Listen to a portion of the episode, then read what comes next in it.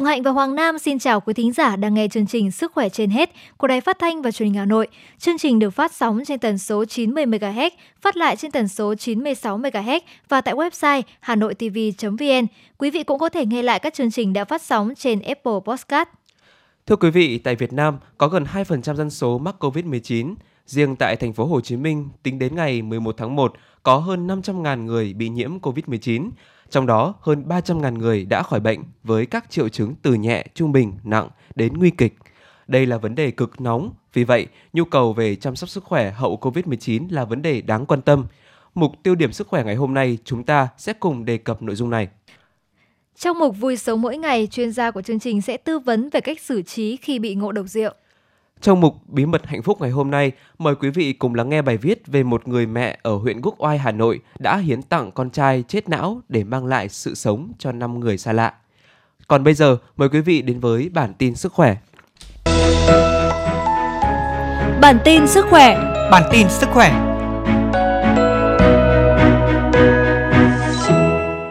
thưa quý vị và các bạn, Bộ Y tế cho biết đang tích cực chuẩn bị tiêm vaccine phòng COVID-19 cho trẻ từ 5 đến 11 tuổi và sẽ triển khai theo khuyến cáo về mặt khoa học, đảm bảo an toàn, hiệu quả. Theo Bộ trưởng Bộ Y tế Nguyễn Thanh Long, việc tiêm vaccine phòng COVID-19 cho trẻ em từ 12 đến 17 tuổi đã được Tổ chức Y tế Thế giới WHO khuyến cáo. Tuy nhiên đến nay, WHO chưa có bất kỳ khuyến cáo chính thống nào về tiêm vaccine cho trẻ em từ 5 đến 11 tuổi. Vì vậy, Bộ Y tế làm việc rất thận trọng, khoa học và khách quan trên cơ sở tham khảo tất cả chương trình tiêm của tất cả các nước trên thế giới. Hiện đã có một số nước triển khai tiêm vaccine phòng COVID-19 cho trẻ em từ 5 tuổi trở lên. Bên cạnh đó, Bộ Y tế cũng thường xuyên liên tục trao đổi với Tổ chức Y tế Thế giới về vấn đề khoa học trong tiêm vaccine cho trẻ em ở độ tuổi này để vừa đảm bảo tính bảo vệ cho trẻ, nhưng quan trọng nhất vẫn là tính an toàn. Tiếp đến phải tính đến khả năng chấp nhận của cộng đồng. Vì vậy, Thủ tướng đã giao Bộ Y tế đánh giá điều tra xã hội học trong tiêm vaccine phòng COVID-19 cho trẻ em. Trên cơ sở đó, Bộ Y tế có trách nhiệm truyền thông nâng cao nhận thức của người dân với tiêm vaccine cho trẻ em vì với đối tượng này khi tiêm sẽ khó khăn hơn người lớn. Bác sĩ Nguyễn Hồng Hà, Phó Chủ tịch Hội truyền nhiễm Việt Nam cho biết không có test nhanh hay RT-PCR có thể xác định một người nhiễm biến chủng COVID-19 nào. Do đó, khi có yếu tố dịch tễ nghi ngờ nhiễm biến chủng này, cần báo ngay cho y tế địa phương để có phương án xử trí phù hợp. Trong thời gian chờ đợi nhân viên y tế, người bệnh cần chủ động tự cách ly y tế tại nhà, hạn chế tiếp xúc với các thành viên khác, nhất là người lớn tuổi, có bệnh nền, trẻ em chưa được tiêm vaccine. Các F1 xét nghiệm COVID-19 3 ngày một lần trong vòng 14 ngày, tự theo dõi các triệu chứng lâm sàng như ho, sốt, đau họng, khó thở. Nếu kết quả xét nghiệm dương tính COVID-19, người bệnh sẽ được lấy mẫu để giải trình tự gen virus. Trường hợp bị nhiễm Omicron cũng không cần quá lo lắng bởi chủng này ít gây trở nặng và tử vong hơn chủng Delta. Hiện phác đồ điều trị cho F0 Omicron không khác so với các biến chủng trước đây. Nhóm nguy cơ cao, người trên 65 tuổi có bệnh lý nền mắc cúm Omicron cũng không nhất định phải điều trị tại bệnh viện giã chiến, khu cách ly tập trung. Bác sĩ Hà phân tích, điều quan trọng nhất là phải giả soát, phát hiện sớm những người đã tiếp xúc gần với nguồn lây để xét nghiệm tầm soát chuẩn đoán. Ngay khi phát hiện dương tính, F0 chưa có triệu chứng, chưa cần chăm sóc y tế phải được cấp thuốc kháng virus như là Monupiravir, Favipiravir cho họ sử dụng sớm, ngăn virus nhân lên trong cơ thể. Như vậy, người bệnh sẽ vượt qua COVID-19 an toàn ngay tại nhà, giảm đến mức tối thiểu nguy cơ nhập viện, trở nặng, phải nhập hồi sức ICU hoặc tử vong, giảm gánh nặng cho hệ thống y tế. Trường hợp người bệnh xuất hiện triệu chứng lâm sàng như mệt nhiều, sốt cao, đau tức ngực, khó thở, SpO2, nồng độ oxy máu mau mạch giảm dưới 95%, cần phải vào cơ sở y tế để được điều trị kịp thời. Theo bác sĩ Hà, chủng Omicron không gây nguy hiểm bằng Delta, nhưng nồng độ virus khu trú ở đường hô hấp trên như mũi, họng và khí quản rất cao, do đó tốc độ lây lan nhanh hơn. Nếu số người nhiễm tăng nhanh và nhiều thì số ca nặng cũng sẽ tăng theo. Vì vậy, người dân không được chủ quan. Ngành y tế cũng cần chuẩn bị tinh thần, trang thiết bị để đáp ứng điều trị y tế cho bệnh nhân trở nặng như giường bệnh, oxy, thuốc kháng virus. Bác sĩ khuyến cáo nhóm nguy cơ cao cần tiêm đầy đủ các mũi vaccine phòng COVID-19, nhất là mũi 3, mũi bổ sung và nhắc lại đồng thời thực hiện nghiêm chỉ thị 5K của Bộ Y tế, người nhà giữ gìn tránh lây nhiễm COVID-19 cho họ. Liều vaccine COVID-19 tăng cường đang được triển khai ở nhiều nước trên thế giới khi tác dụng đã được chứng minh. Giống như bất kỳ loại thuốc hoặc vaccine nào, liều tăng cường có thể gây ra các phản ứng phụ. sự sụt giảm kháng thể sau liều thứ hai của vaccine và biến thể Omicron xuất hiện đã thúc đẩy Vương quốc Anh triển khai chiến dịch tăng cường. Theo Dịch vụ Y tế Quốc gia Anh, mũi vaccine tăng cường cung cấp sự bảo vệ lâu dài chống lại bệnh trở nặng và tử vong. Phần lớn các tác dụng phụ của vaccine xảy ra ngay sau khi tiêm, các biểu hiện gần giống như cúm, không nghiêm trọng, không kéo dài. Tuy nhiên, theo một nghiên cứu được công bố trên tạp chí y học New England, một dấu hiệu có thể xuất hiện sau 8 ngày tiêm. Phát ban có thể là dấu hiệu của phản ứng dị ứng nghiêm trọng, chủ yếu xảy ra trong vòng 15 phút sau khi bạn tiêm. Nghiên cứu ghi nhận các phản ứng trên da thường xảy ra ngay sau khi tiêm vaccine COVID-19. Khoảng 83% trong số hơn 15.000 người có phản ứng trên da ngay lập tức sau khi tiêm liều đầu tiên.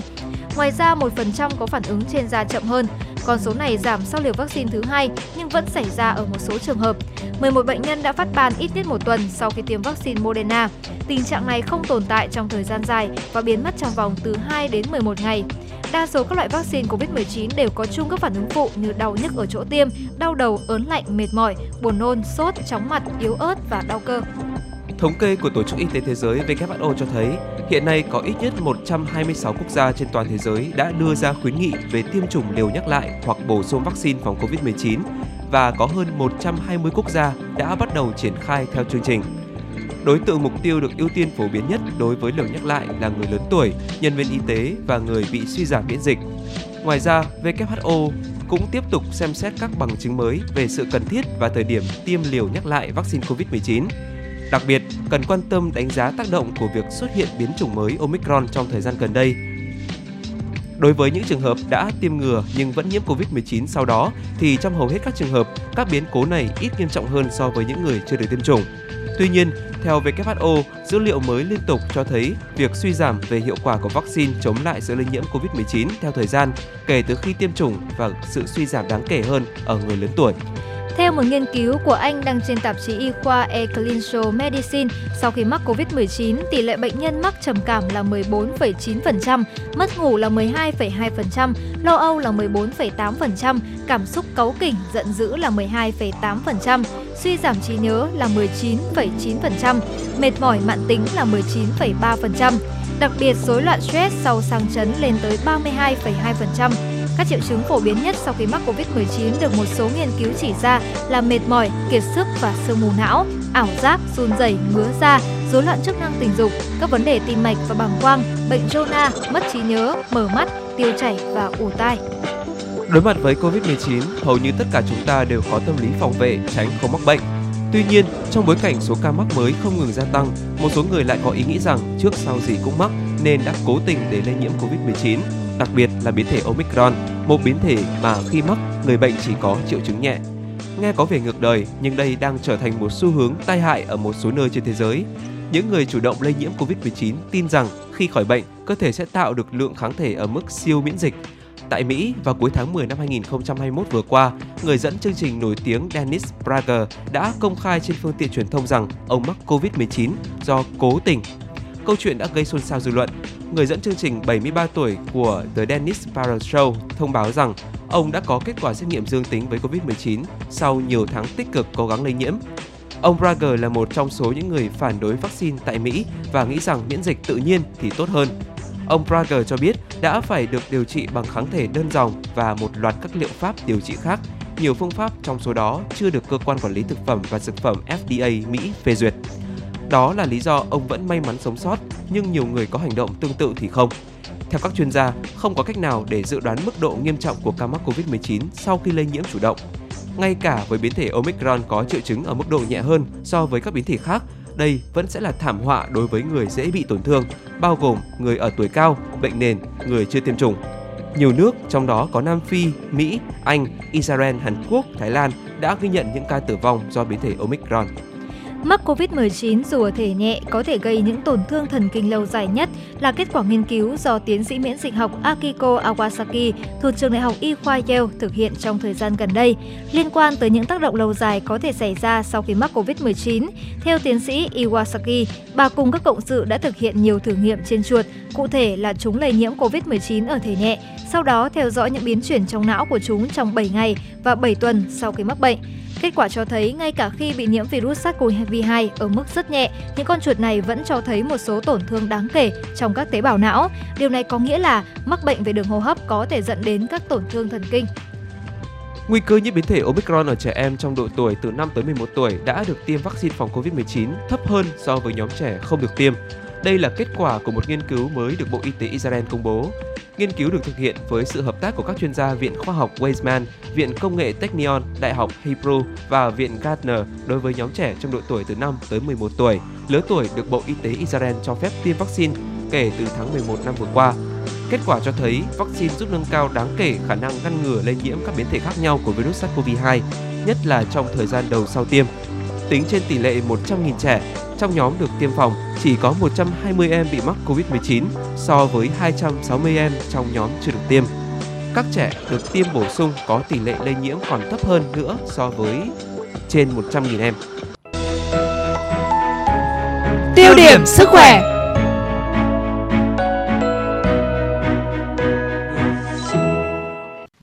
Thưa quý vị, hiện nay, song song với gánh nặng tiếp nhận điều trị các ca nhiễm COVID-19, ngành y tế còn phải đối mặt với thực trạng người bệnh đã hồi phục nhưng vẫn có các triệu chứng kéo dài.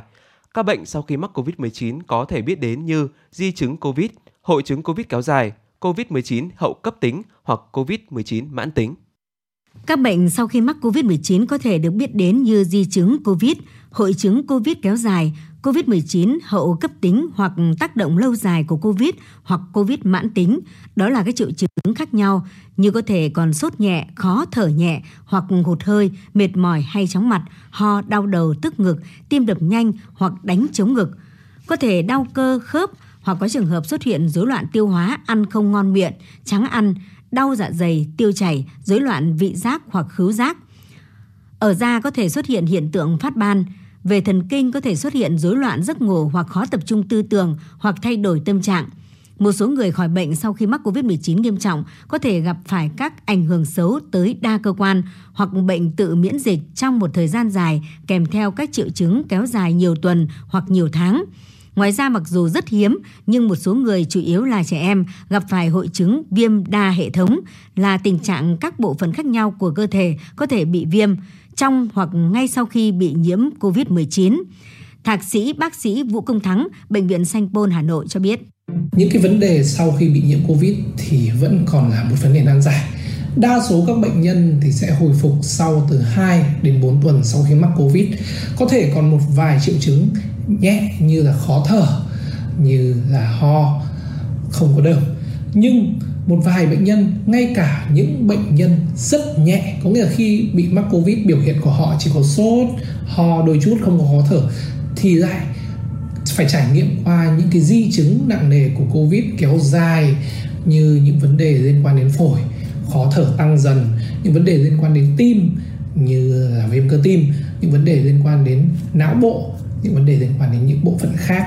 Và tất nhiên rồi ở thời điểm hiện tại ấy, thì tình trạng mà di chứng sau Covid là ngày càng tăng, đặt ra một cái thử thách cho ngành y tế cũng như là các nhà khoa học để tìm ra cái phương pháp điều trị tốt nhất cho bệnh nhân để bệnh nhân có thể hồi phục hoàn toàn sau Covid.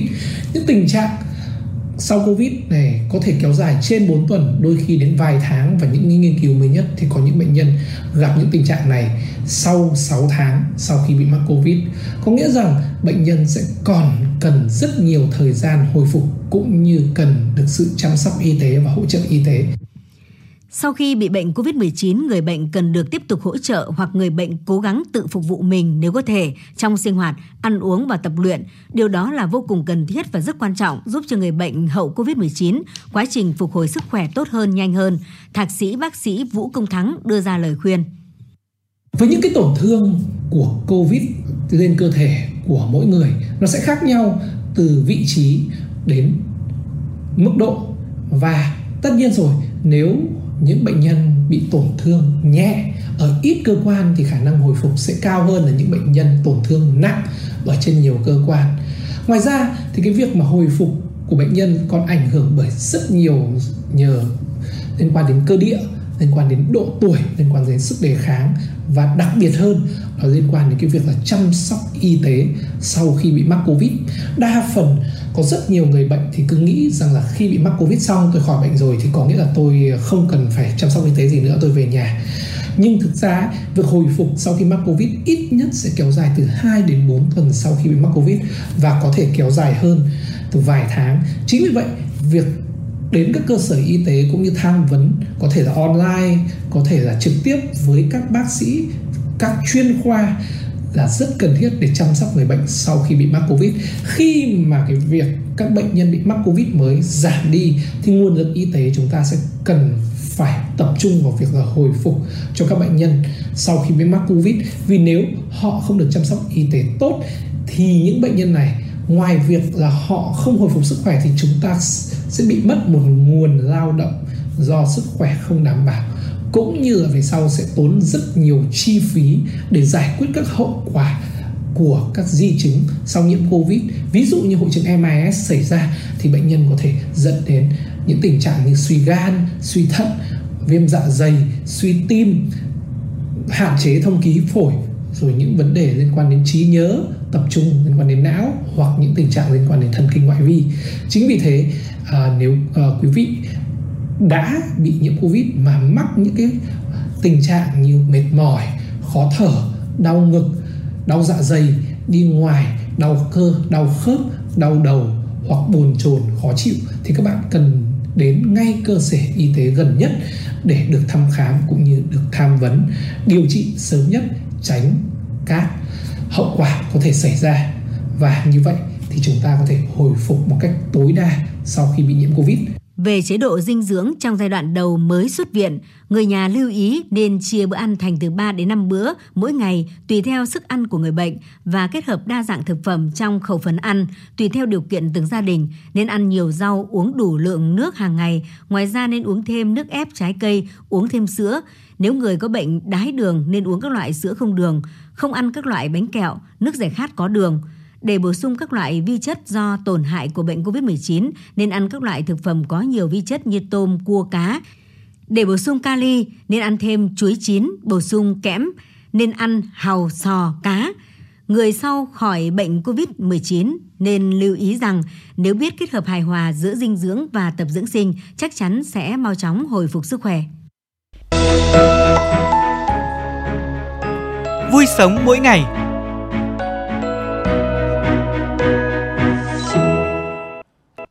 Quý thính giả đang nghe chương trình Sức khỏe trên hết được phát sóng trên tần số 90 MHz của Đài Phát thanh và Truyền hình Hà Nội. Thưa quý vị, say rượu chính là một dạng của ngộ độc rượu. Nếu tình trạng này trầm trọng, bệnh nhân có thể tử vong. Những ngày đầu xuân bên bữa cơm quây quần, không khí vui vẻ, khó có thể thiếu chén rượu hay cốc bia. Tuy nhiên, uống quá chén dễ dẫn đến say rượu. Trong mục Vui khỏe mỗi ngày ngày hôm nay, tiến sĩ bác sĩ Nguyễn Trung Nguyên, giám đốc Trung tâm chống độc Bệnh viện Bạch Mai, Hà Nội sẽ phân tích về sự nguy hại đó cũng như tư vấn cách xử trí với người ngộ độc rượu. Thưa bác sĩ, bác sĩ có thể cho biết là những cái nguyên nhân gây nên ngộ độc rượu ạ? Vâng, à, có ba cái nguyên nhân chính để dẫn đến ngộ độc rượu. Thì lớn nhất hiện nay và đáng lo ngại nhất hiện nay đó là cái, cái loại rượu mà được uống nhưng mà được pha chế từ cồn công nghiệp hoặc từ methanol hoặc là được cho có cho mà thêm methanol hoặc cồn công nghiệp vào để nhằm mục đích để giảm giá rác thải giá thành thì, thì dẫn đến là nguy hiểm.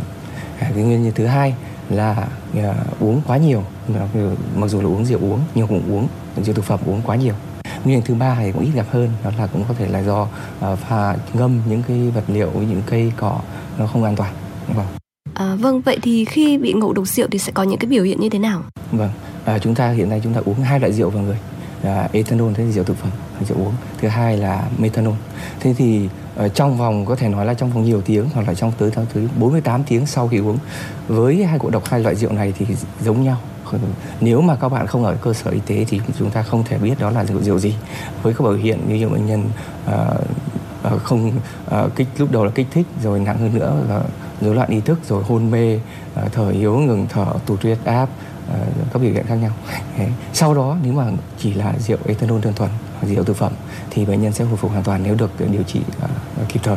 Hay còn nếu mà là rượu methanol thì bệnh nhân rất dễ bị các biểu hiện nặng hơn là đó là ví dụ như là mù mắt tổn thương thần kinh hôn mê sâu kéo dài hoặc là bệnh nhân tổn thương thận vân vân rất là nặng.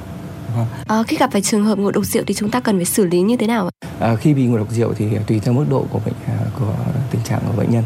Nếu mà bệnh nhân vẫn nhẹ, ví dụ vẫn nói được, vẫn vẫn nói được và vẫn tiếp xúc được thì chúng ta để bệnh nhân tại chỗ và theo dõi, không được ờ, để bệnh nhân tự đi lại ờ, và ủ bệnh nhân cho bệnh nhân ăn uống đủ, đặc biệt là các cái thức ăn mà có dầu đường đó là rất là toàn thế còn nếu bệnh nhân nặng hơn ờ, bệnh nhân gọi hỏi không biết là thở yếu ngừng thở khò khè tím tái lạnh hoặc nôn mửa nhiều thì chúng ta cho bệnh nhân nằm nghiêng. Nếu mà thở yếu ngừng thở thì chúng ta phải hô hấp nhân tạo Thế, thì chúng ta uh, phải gọi cấp cứu để khẩn cấp đưa đến bệnh viện đến cơ sở y tế gần nhất. À, xin bác sĩ cho biết những cái di chứng mà uh, người ngộ độc rượu có thể gặp phải ạ? Vâng, nếu mà bệnh nhân ngộ độc rượu mà được kể cả rượu thực phẩm, ethanol đơn thuần mà nếu được điều trị À, đến viện muộn thì bệnh nhân vẫn có thể có các di chứng ví dụ như là tổn thương thần kinh à, vĩnh viễn hoặc là ngộ độc methadone cũng rất nguy hiểm tới gây ra mù mắt rồi thì tổn thương thần kinh rồi thận vân vân một câu hỏi cuối đó là bác sĩ có những khuyến cáo như thế nào về việc uống rượu của người dân trong dịp Tết ấy? À, thứ nhất về uh, uống á, uống thì chúng ta tốt nhất là không uống rượu, Đấy, uống rượu bia. Và nếu mà uống thì thứ nhất có hai cách, có hai cách tức là uống rượu gì cho an toàn, Đấy, chọn loại rượu vì an toàn. Thì chúng ta hãy chọn những sản phẩm mà rõ ràng có nguồn gốc rõ ràng và tin cậy chắc chắn đấy là nguồn gốc an toàn. À, ví dụ người nhà chúng ta nấu hoặc là các đâu công ty sản phẩm có đăng ký chính thức và được điểm kiểm định. Và ngay cả cái chỗ bán cũng phải có tin cậy và việc mua bán phải chính thức rõ ràng có cơ sở có bằng chứng. Đấy. thứ hai là uống cái gì? À, uống như thế nào cho an toàn? Đấy. uống thứ nhất là thời điểm uống thì uống tốt nhất uống lúc nghỉ ngơi đấy.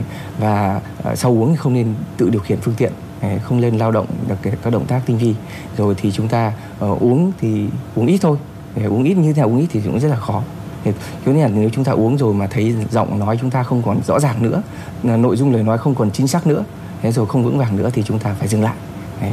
thế còn ờ, đối với những, những đối tượng mà không nên uống rượu ví dụ như là trẻ em vị thành niên rồi phụ nữ có thai rồi người gầy yếu rồi thì uh, những người bị các một số các bệnh. Dạ vâng rất cảm ơn bác sĩ. Bí mật hạnh phúc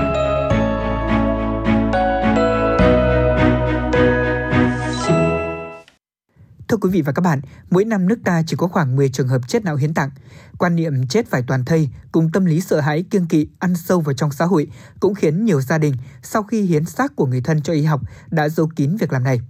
Thế nhưng ở xã Tuyết Nghĩa, huyện Quốc Oai, Hà Nội, có một bà mẹ sau khi đồng ý hiến tặng của người con trai chết não để hồi sinh sự sống cho năm người khác, đã công khai nghĩa cử hiến tặng để lan tỏa thông điệp hạnh phúc cho đi, hạnh phúc lại tìm về, nếu mỗi chúng ta cùng hướng đến những điều tốt đẹp và nhân văn. Người mẹ đó là bà Cấn Thị Ngân, năm nay 62 tuổi. Thì quần đã bị chấn não nằm bất tỉnh không biết gì cả. Thế thì cái nỗi đau mặt quần là một cái tổn thất rất to lớn đối với tôi. Cái nỗi đau tuần cung thế nhưng mà giờ mình hiến mô tạng của quán này thì đem lại sự sống cho mọi người thì thôi thì đành nén tâm để làm phục cứu người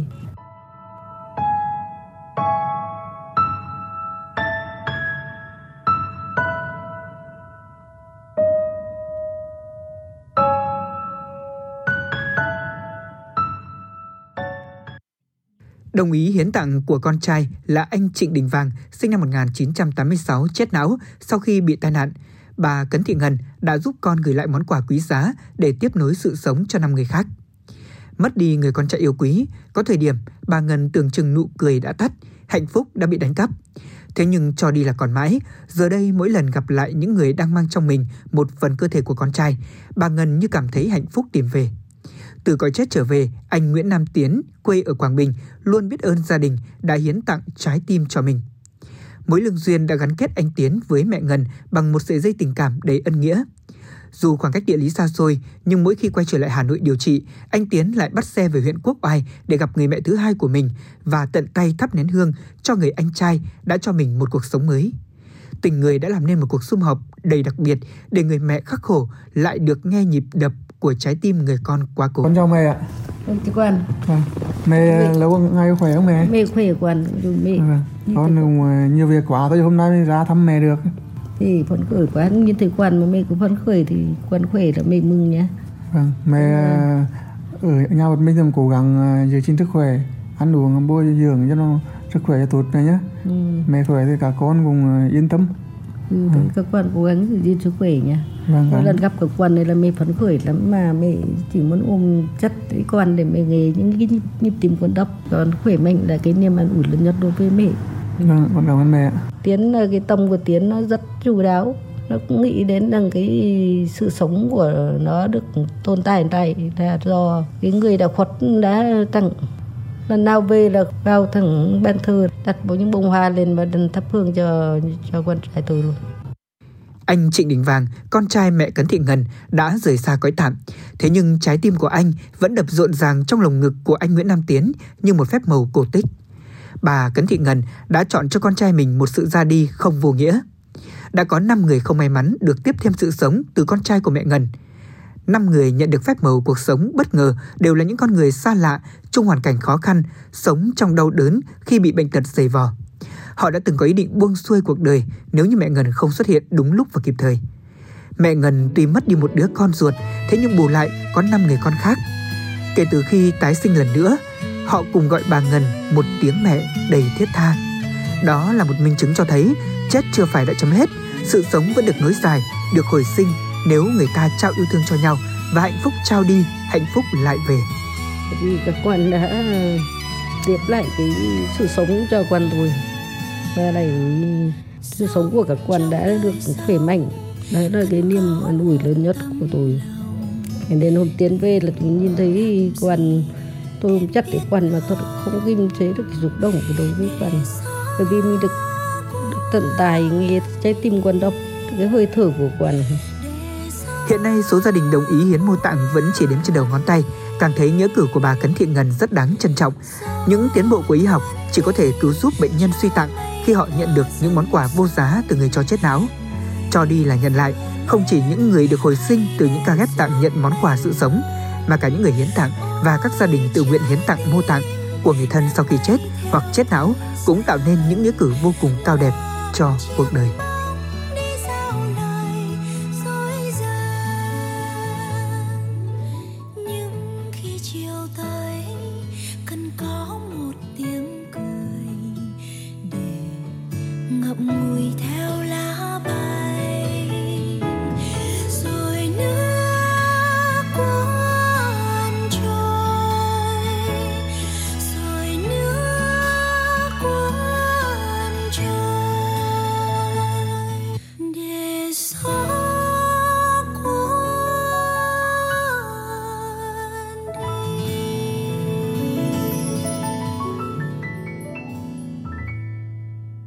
Quý thính giả thân mến, bà Cấn Thị Ngân, người phụ nữ tần tảo, bất hạnh cả đời, đã làm được một điều mà tất cả chúng ta phải cúi đầu khâm phục, nén đau thương của mình để mang lại hạnh phúc cho người. Bàn tay tặng hoa hồng bao giờ cũng phảng phất mùi hương.